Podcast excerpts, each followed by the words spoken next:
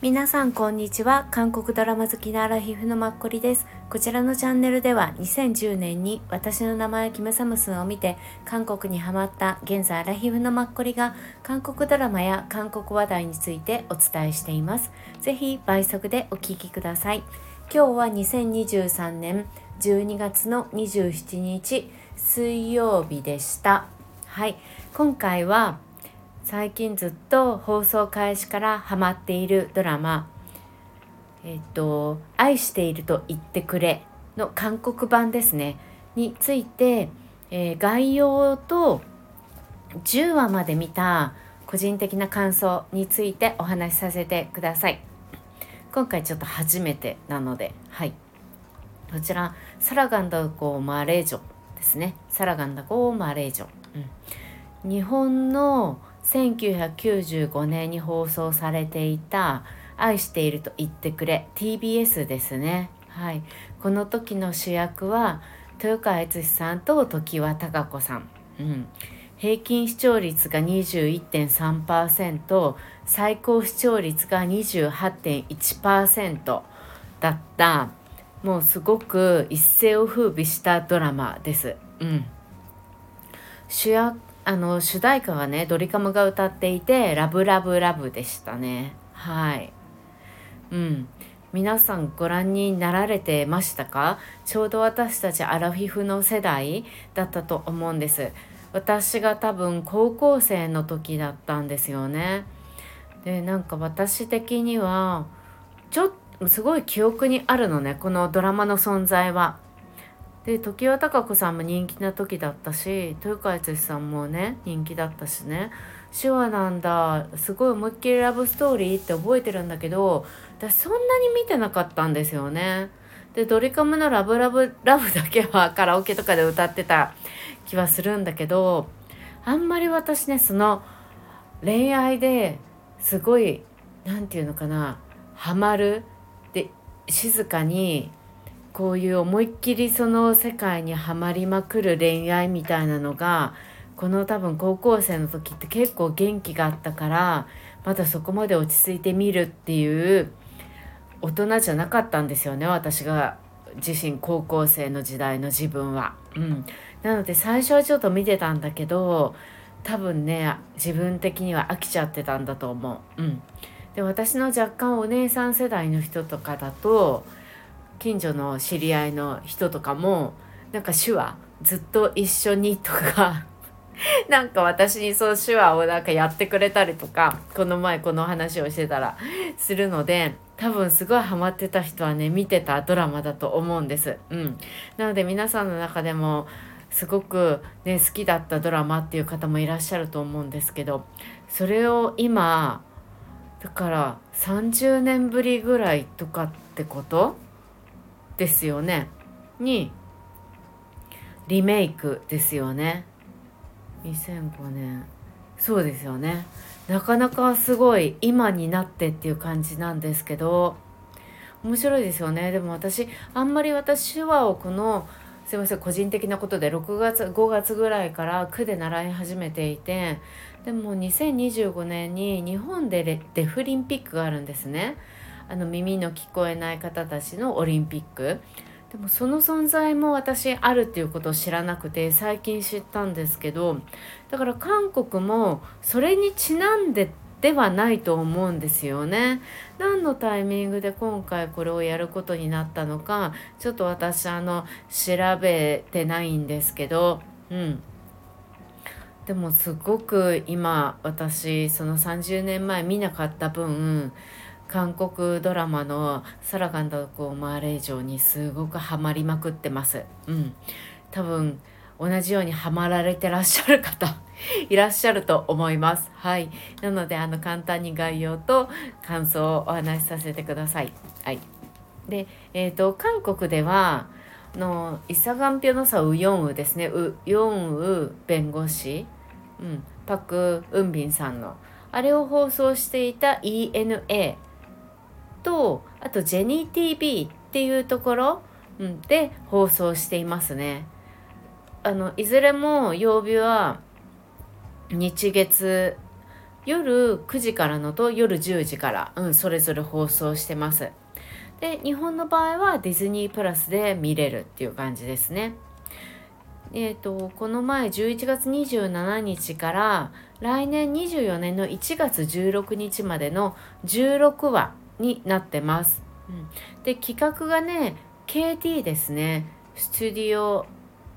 オージニーっていうとこかなスタジオジニーだごめんなさい。うん、で、えーと、制作しているところがスタジオオエンオエンニューっていうの？とアーティストスタディオっていうところです。で、チャンネルがジェニー TV と ENA ですよね。うん。で、え、ー、と、こちらが、まあ、皆さんご存知、主演をされてる方がチョン・ウソンさん。相手の女性役がシン・ヒョンビンさんですね。チョン・ウソンさんってもう50歳ぐらいみたいで、シン・ヒョンビンさんは37歳なんですよ。だから13歳ぐらい差があるんですけど、チョンウソンさんもすごいシンプルな方ですよねだからまあ確かに一回り違うように見えなくもないけどでもそこまで全然私個人的に見たはそんなに違和感ないカップルだなってはい思います。で、えー、と先に簡単な、まあ、あらすじなんですが音なき世界に愛がやってきた手で話す画家、うん、チョン・ウソンさん役のチャ・ジヌと心で聞く、まあ、俳優ですね、うん、シン・ヒョンビンさん役のチョン・モウンの音なき愛を描いたクラシックメロディーってなってます。はい、で、えーと、監督さんはキム・ユンジンさんです。キム・ユンジンさんはのその時私たちはを監督された方ですね。で、えーと、脚本を書かれてたの書かれたのがキム・ミンジョンさんです。キム・ミンジョンさんは、えーと、月が描いた星明かりだっけ？月が描いたえっ、ー、とこれ去年の2022年のでしたっけ？うん。あれですよね。この前一緒にファンミニョンとドラマをやっていた女性の方のドラマですよね。うん。これと時代劇だった。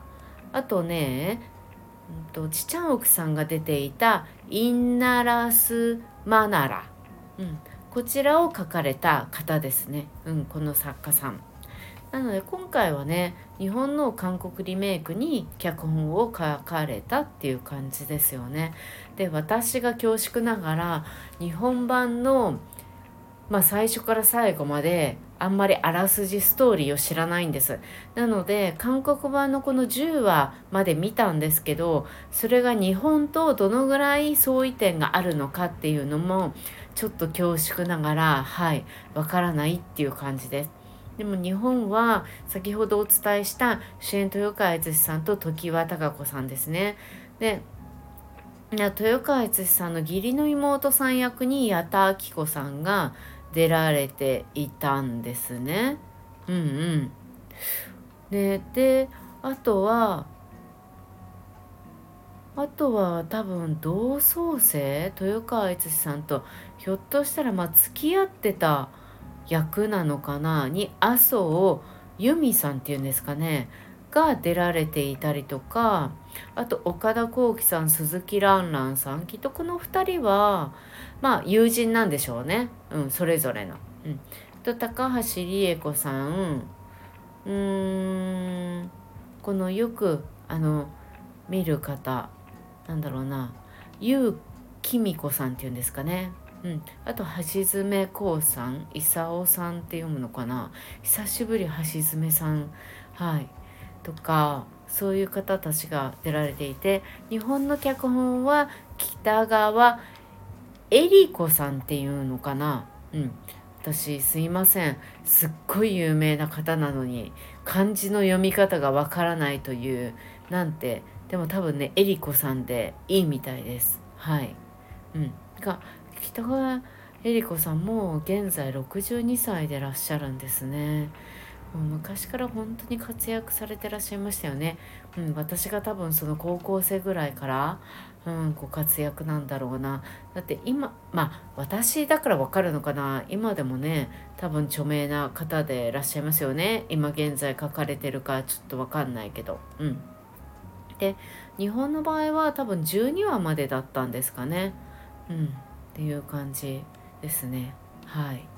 で皆さんいかがですか？10話まで見た感想。うん、もうなんか私このチョン・ウソンさんがあもう本当に上手って思って。でチョン・ウソンさんの多分ドラマとか映画って私多分いっぱい見てると思うんですよね。であの違和感がないね顔。韓国人日本人じゃないの分かるんだけど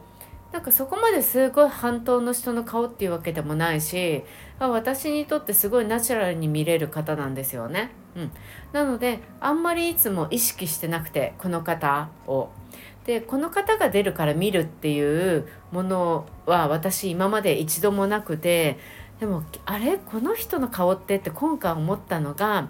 多分ご覧になった方も多いんじゃないんですかね私の頭の中の消しゴムっていうのが、まあ、2004年にありましたよね。これがなんとこの時の女性の役ってソン・エジンさんだったんですね。うん、確かに今思えばそうだったんだって思って。これもまさに20年前とかですよね。だからチョンソンさんが30歳ぐらい。ソン・エジンさんがだからまだ二十歳ぐらいだったのかな。ね。今思えば。っていう感じですよ。もうすごい衝撃で私の中でこの映画。すごい見て泣いたし何とも言えない気持ちになったしもう彼女がアルツハイマーになっちゃうんだっけねえそれの彼女をやっぱり彼女もテンパっちゃうしねたまに現実に戻ってね自分がやっちゃったことにすごいさ自己嫌悪するしもうなんか自分が受け入れられないじゃないですか。それをさなんか常に見てる相手役のチョン・ソンさんとかのあの演技も本当に素晴らしくって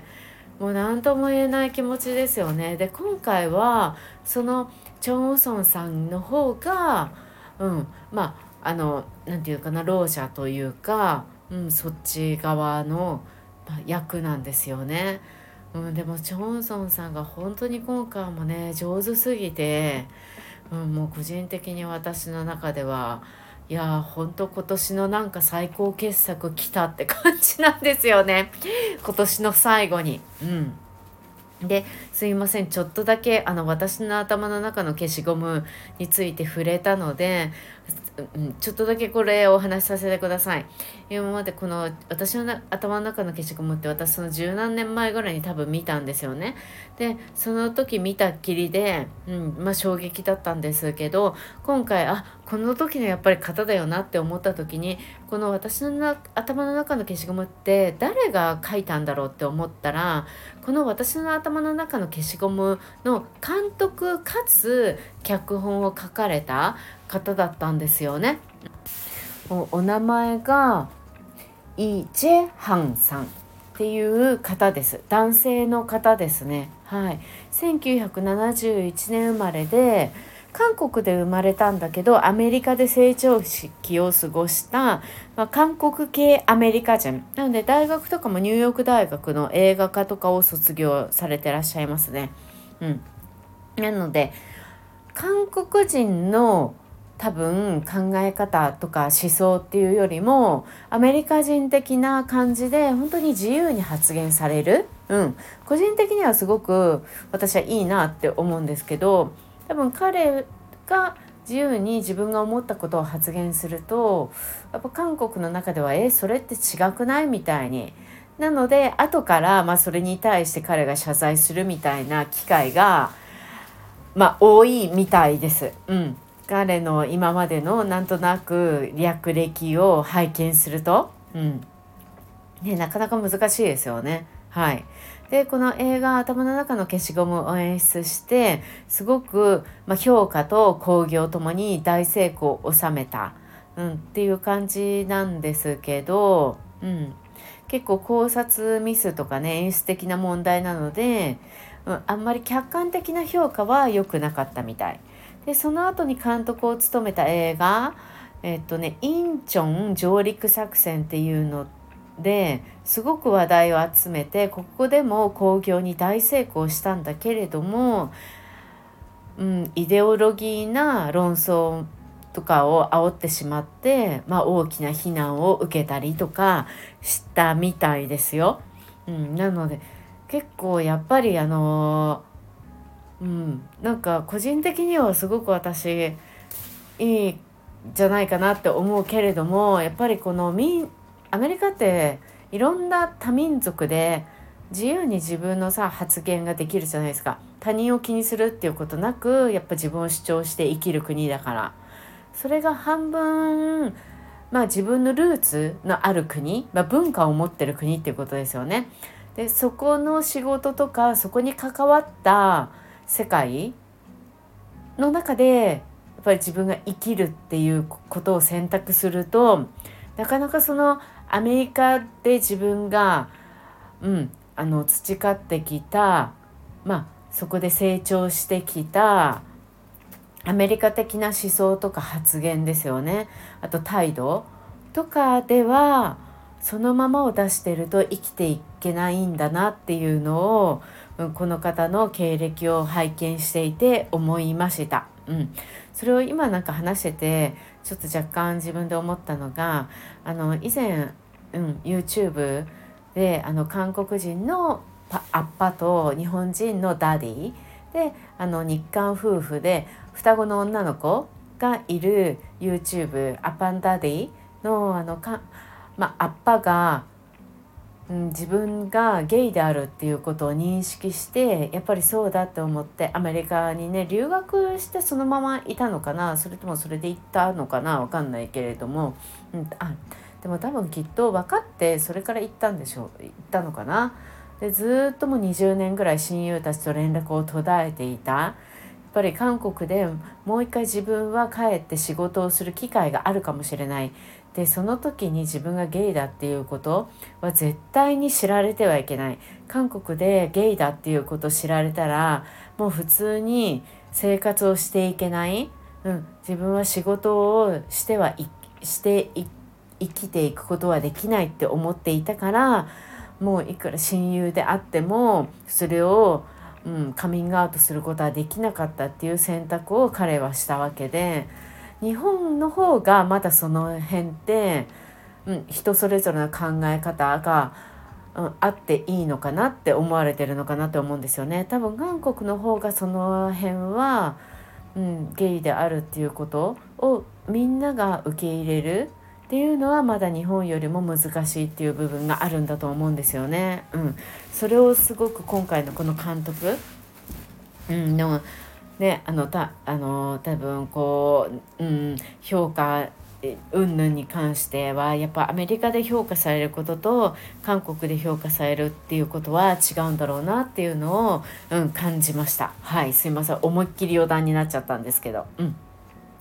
いう感じです。はい。で、キャストのお二人については、またあの今後お話しさせてください。はい。で、今回あの OST もあの静かな感じで、うん。どれもね、あのシップセンチが歌っていたりとか、あとセブンティーンのうんスンガンさんっていうんですかね、うん、が歌っていたりとか、すごくいいですよね。うん。で視聴率なんですけど、まあ、ENA とかジェニー TV だからだと思うんです。なので韓国でのそのケーブルテレビでの視聴率っていうのは1話で、まあ、1.8ぐらい、うん、で今現在の10話で急に2になってるっていう感じですね2.4ぐらいっていう感じみたいです。上がってきたのがねおそらく5話ぐらいから、まあ、2%ぐらいになったっていうことですね。うん、なのできっとこれって ENA とかではすごくいい方なんじゃないかなって個人的には思いたいし思います。はい、というのはあの世界的なま評価ですよね他の国に出してるからね。うん、それに対してはね10点中9.2とか、まあ、91%あと5点中3.9とかですね。はい今現在10話まででですねうんそうみんな多分だからねハマって見てるんじゃないかなって客観的には思います。うん、で一応まああの前 K スタイルでちらっと私なんか記事で見たんだけど多分この撮影してた時にこの撮影してたところのゴミをそのまま置いてっちゃったみたいな感じで、まあ、撮影スタッフが後から謝ったみたいな事件というか、まあ、そういう話題があったっていうのがありますよね。うん、他はちょっとねいろんなこのドラマに関しては情報がないのではいわからないんですけど今わかる範囲でのドラマの情報は以上になります。はい、こっからあの簡単に自分の感想うん。ちょっと10話まで見てね。まずなんか5話ぐらいでこの彼女がシン・ヒョンビンさんが一緒に住んでるあの親友いますよね、うん、まあ最近弟さんといい感じになってる、うん、あの役名だとおじゆさん、っていう役名で、えっと、俳優さんとしてはパク・ジンジュさんですね。うん、この方が、うん、あのシン・ヒョンビンさんに、うん、なて言うんだろうな。あのこのチョン・ウソンさんのことを好きなんでしょって、うん、言う聞いたりとかする時、うん、その聞くのも最初多分ためらっていたって彼女言ってましたよねこの親友が。うん、できっとこのチョン・ウソンさんはいい人だと思うっていう、のがやっぱり若干言いにくいっていう、うん、言ってた。うん、でもきっと彼女彼はすごくいい人だと思うよってこの親友が言うその気持ちっていうのもやっぱりなんか分かる気がするなって思って。で今回まあ9話だったっけ？あのシン・ヒョンビンさんのご両親が来てまたご両親もね有名な俳優さんお二人だったりとかしてでまあお父さんとかちょっとね何も衝撃で、うん、発することができなくて。でお母さんは、うん、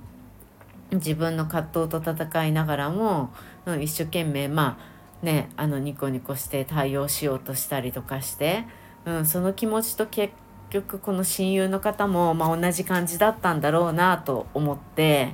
うん、でもやっぱりもうね年も年だし大人だしシン・ヒョンビンさんが自分で選んで自分が幸せだって言うんだからまあみんないいんだっていうふうに思う気持ちもなんとなくわかるっていうのと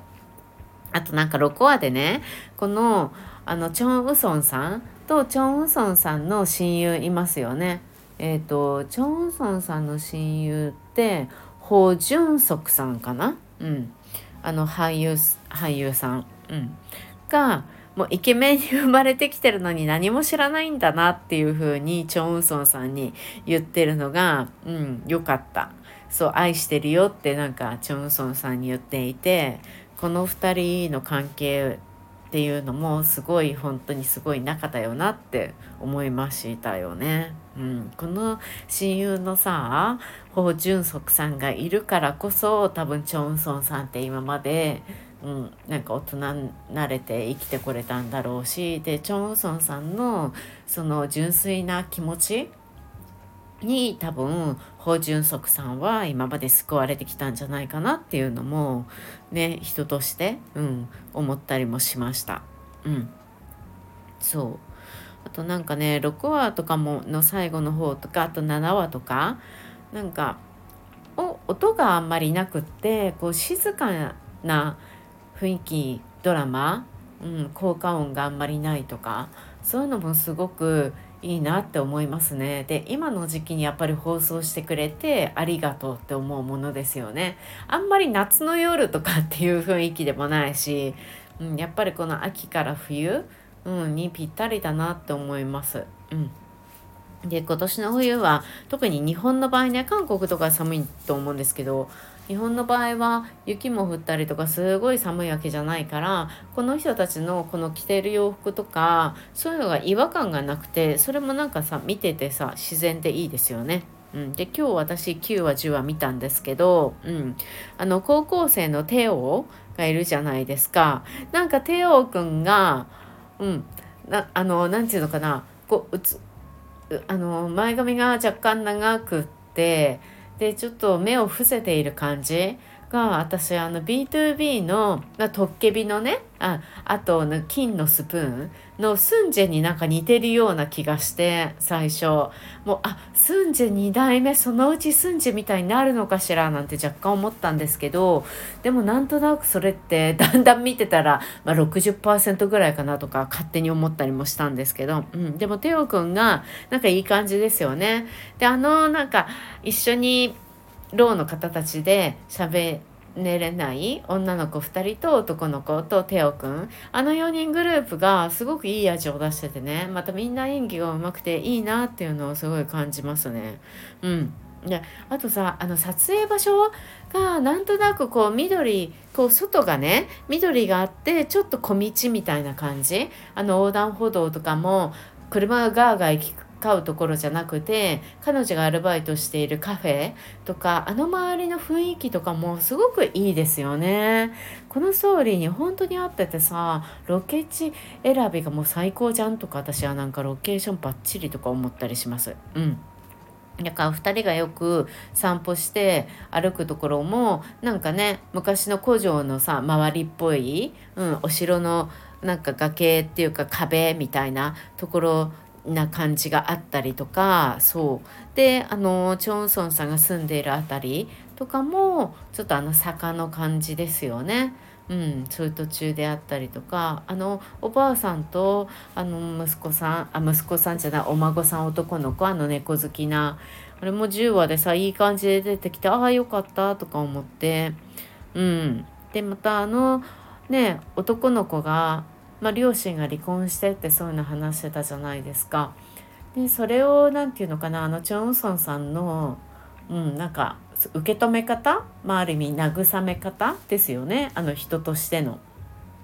子供として見てるっていうよりもやっぱその人としてこう接してるっていう感じああいうのもすごくさ情が伝わってきていいなっていうのもとても思いました。ねあの男の子すごいですよね。うん、すごいキャパが広い。うんとか思いましたね。はい。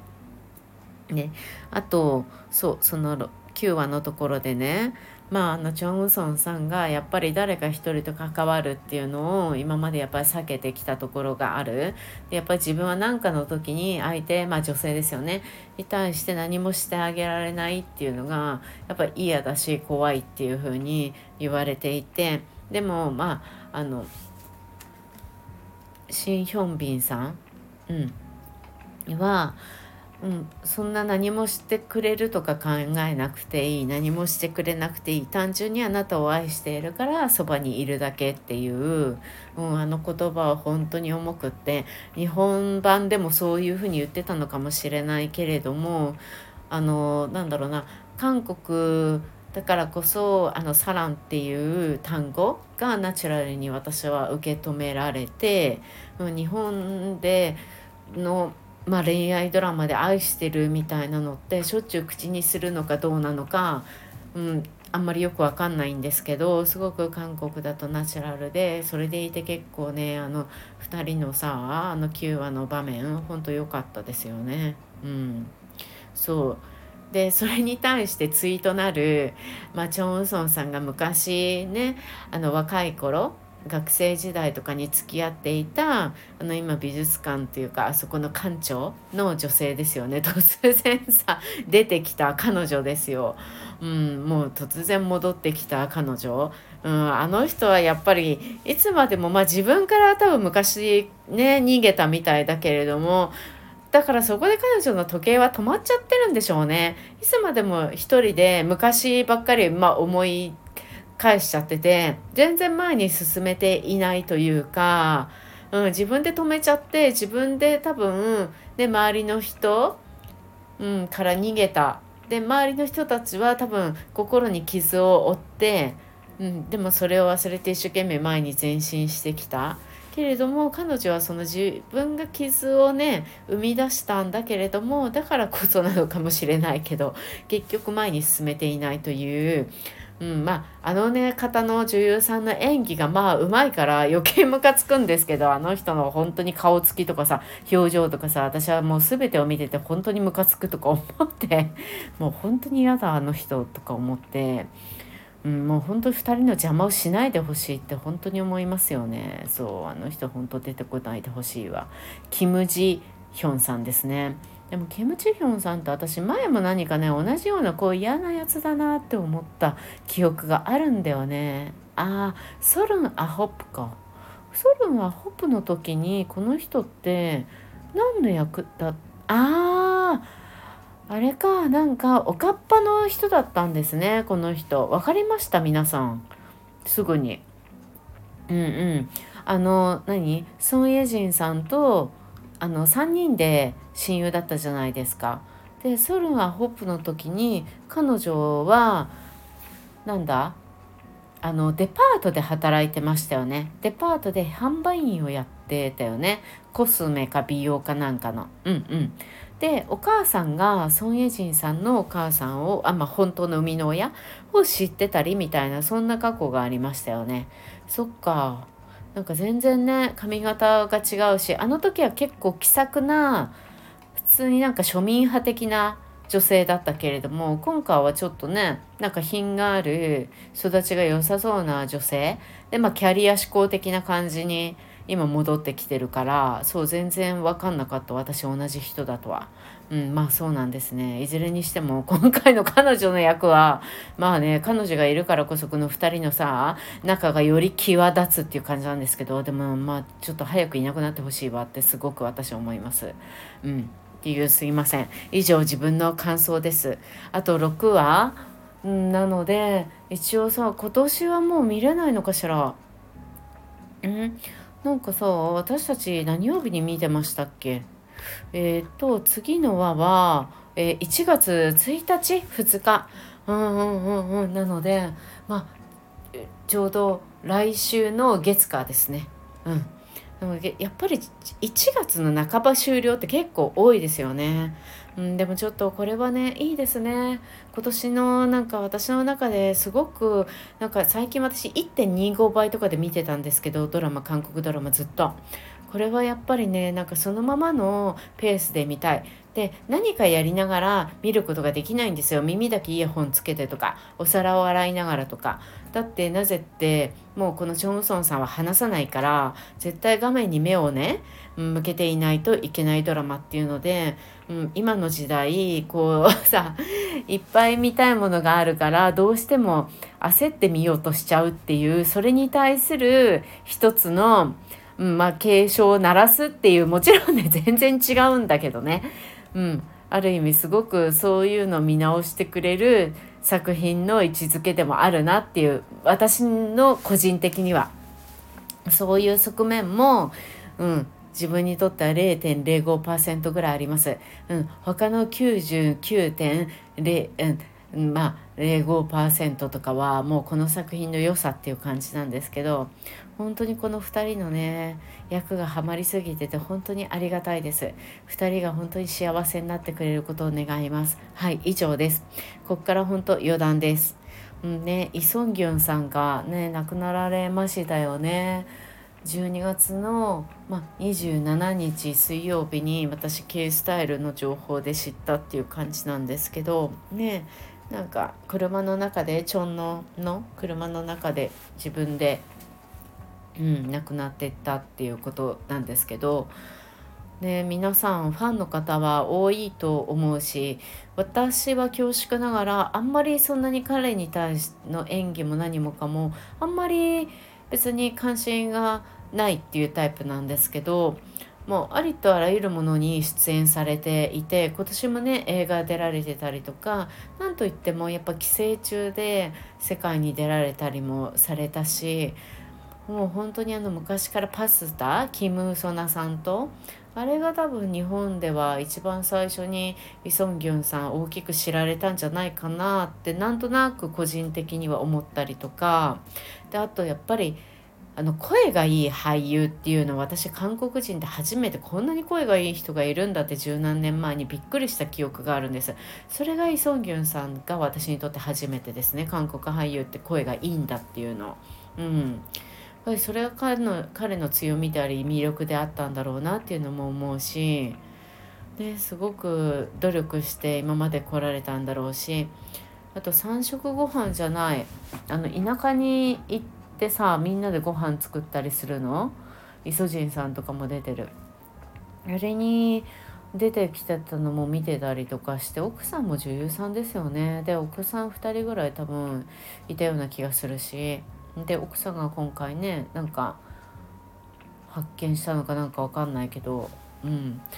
ねだからすごい奥さんたちがね何かショック受けるのは当然だけれどもそのね心の傷が少しでもどんどん早く小さくなることを願うっていう個人的にはそれが一番願いたいことかなって思いますしうんなんかね何とも誰も言えない私は何も言えないこの ことに対してというのはねあの事実報道されているその事件が本当かどうかも全然私分からず本当である可能性もあると思うしまあデマである可能性もあると思うしうん何とも本当に言えないなって思う。でもああいうふうに、まあ、報道されるとなかなかここまで本当に有名でたくさん出てきてね作品がいっぱいある方っていうのはこれから先ね自分がどういうふうにうん何て言うの毎日明日をどうやって過ごそうっていうのを全く想像がつかなくないですか？私ですらイ・ソンギョンさん明日からどうするんだろうってあの事件出た時思ったし外歩けないしさ誰にも会えないしさ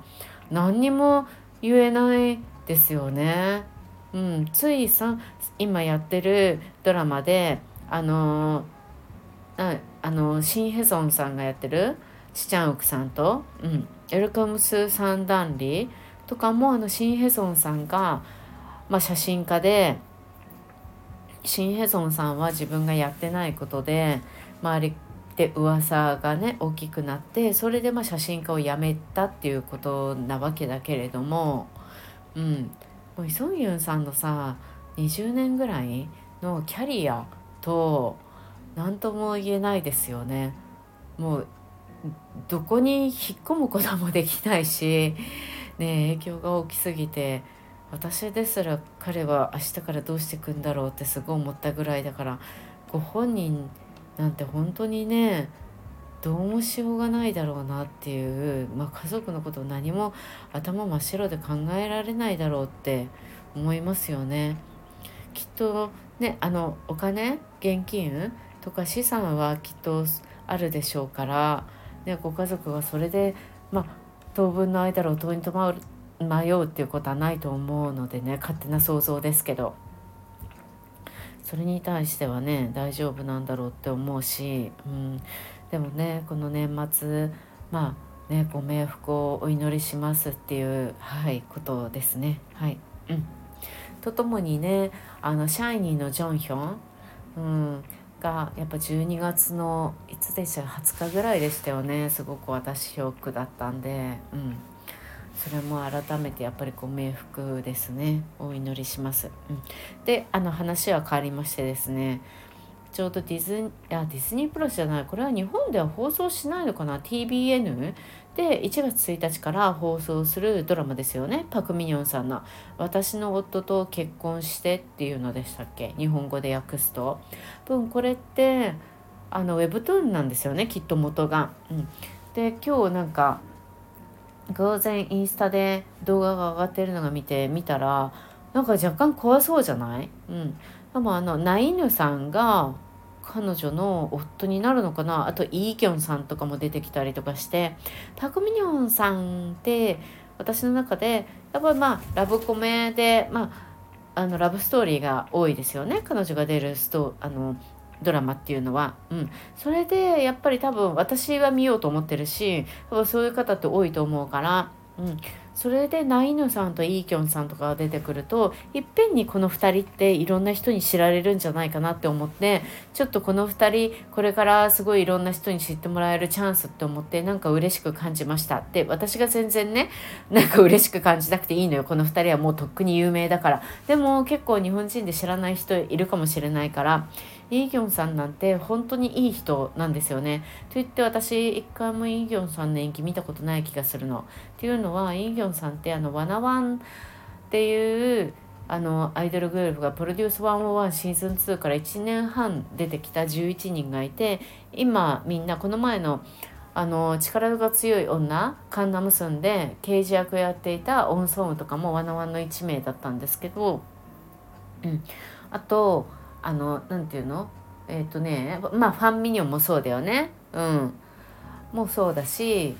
あとはカンダニエルですね、まあ、うん、単独でずっとやっている、まあ、彼がセンターで一番人気だったわけなんだけれどもそう。でそのカンダニエルがやっぱりあまりに人気でだからもう TBN とか、うん、は、まあ、あのプロデュース1はシーズン2をやってたのはね CJ なので、まあ、M ネットですよね。だからまあ TBN 系列なんですけどいろんなねそのまあ、ワナワンが出てからカンダニエルをいかにまあテレビに出すかそしたら視聴率が取れるからカンダニエルを出すためにいろんなバラエティーとかやってたんですよ。その一つで、まあ、布団の中は危険だっていうのがあるんですよね。それって多分ね日本でも何かのこの配信サービスで放送されてるんですけど、まあ、YouTube でも若干見ることはできると思うんだけど、うん、それでねなんかカンダニエルが出てきてで他にもいろんなね大体歌手の人ばっかり出てたのよ。それでで唯一なんかイーキョンさんだけ俳優として出てきたんだよねなぜか。うん、で思いっきりバラエティーでこの男性たちでもうみんなチットゥリっていうなんていう引きこもりの男性ばっかりを集めたバラエティーだったんですね。でみんなでいろんなところもうダナンとかさベトナムに行くんだけれどもわざわざベトナムに行ったのにみんなで部屋の中にこもって何かゲームやったりとかしてたりするのね。うんでもうイ・ギョンさんね一人俳優だったんだけどすごいさやっぱ人がいいわけよ、うん、だからすごいみんなと親しくなってて 彼自身もこんなに歌手の人たちとこんなに親しくなる機会は人生なかなかないだろうみたいなことを言っていてそうすごい面白かったんだよね。なんかねえっとあのさ SM の NCT かのマークっていう男の子がいて今ってマークって多分すごい人気で私その時初めてマークって知ってしかもその時ってまだ NCT ドリームとかいろいろなチームがあってその中でマークって全てに属しててまあ人気だったらしいんですよ。ですごい可愛かったまだね10代だったじゃないあ二十歳ぐらいだったのかな？なんか自分のことパパとか言いながらなんか一人でダンスしたりとかしてて超可愛かったんですけどうん。ねイーギョンさんとマークとカンダニエルとでなんか曲当てクイズみたいなのやっててね で曲の冒頭をサビだけやってでこの曲なんだとか言って当てる時にイーギョンさんがまあその NCT の曲の冒頭をねちょっとメロディー流したのよ。でマークが「あれ？この曲なんか知ってるぞ」みたいな「えなんだなんだ。すごいなんかドラマの主題歌じゃない?」とか言って。何回もでも分からなくて。また流してでカンタニエルは何だろうみたいに全然分かんなくて。でマークが「やっぱり分かる。このこの曲なんだ。すごい有名だ。なんだなんだ」とか言ってたらもうイーギョンさんが超笑いまくって「お前の チームの曲だよ」とか言って。もう3人ですごいゲラゲラ笑って。すごいマーク可愛いとこも。自分の曲を分からないのかみたいな感じだったりしたんですけどそう。すっごいよくてね。でイーギョンさんそう「ウラチャチャワイキキ」かな。のシーズン12とかに出ててあの女優のチョン・インソンさんともちょっとだけ付き合ったりって、うん、それが報道されたりとか。でも2人ともね多分人がいいからいい感じで受け止められててでも半年ぐらいで別れたりみたいな報道も出てたんですけど、うん、だからこのね、うん、イ・ギョンさんがちょっとみんなに知れてもらえるのが個人的に勝手に楽しいってあ嬉しいっていう感じではい。そんな感じです。ね1月1日から。あと他にも何だっけ？あこれも1月1日からやるんだって今日思ったのがあったんですよね。だから結構ねもう韓国まあ日本はすごくお正月休み年末年始あるけどアメリカとかも普通に2日から学校とかじゃないですか。もうね会社も始まるし韓国も多分ねそういう感じだと思うのでうん。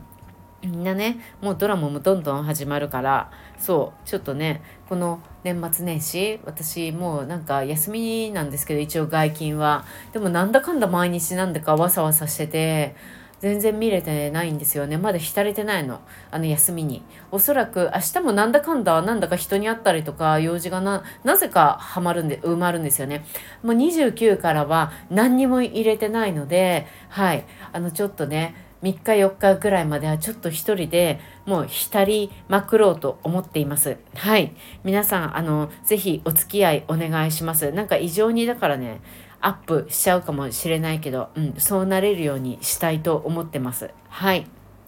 皆さんもね、年末年始どういうのをご覧になるのかわかんないけど、また教えてください。はい。で、私この FM スタンドっていう日本の配信サービスを使って配信をしてるんですけど、なんかこれってライブ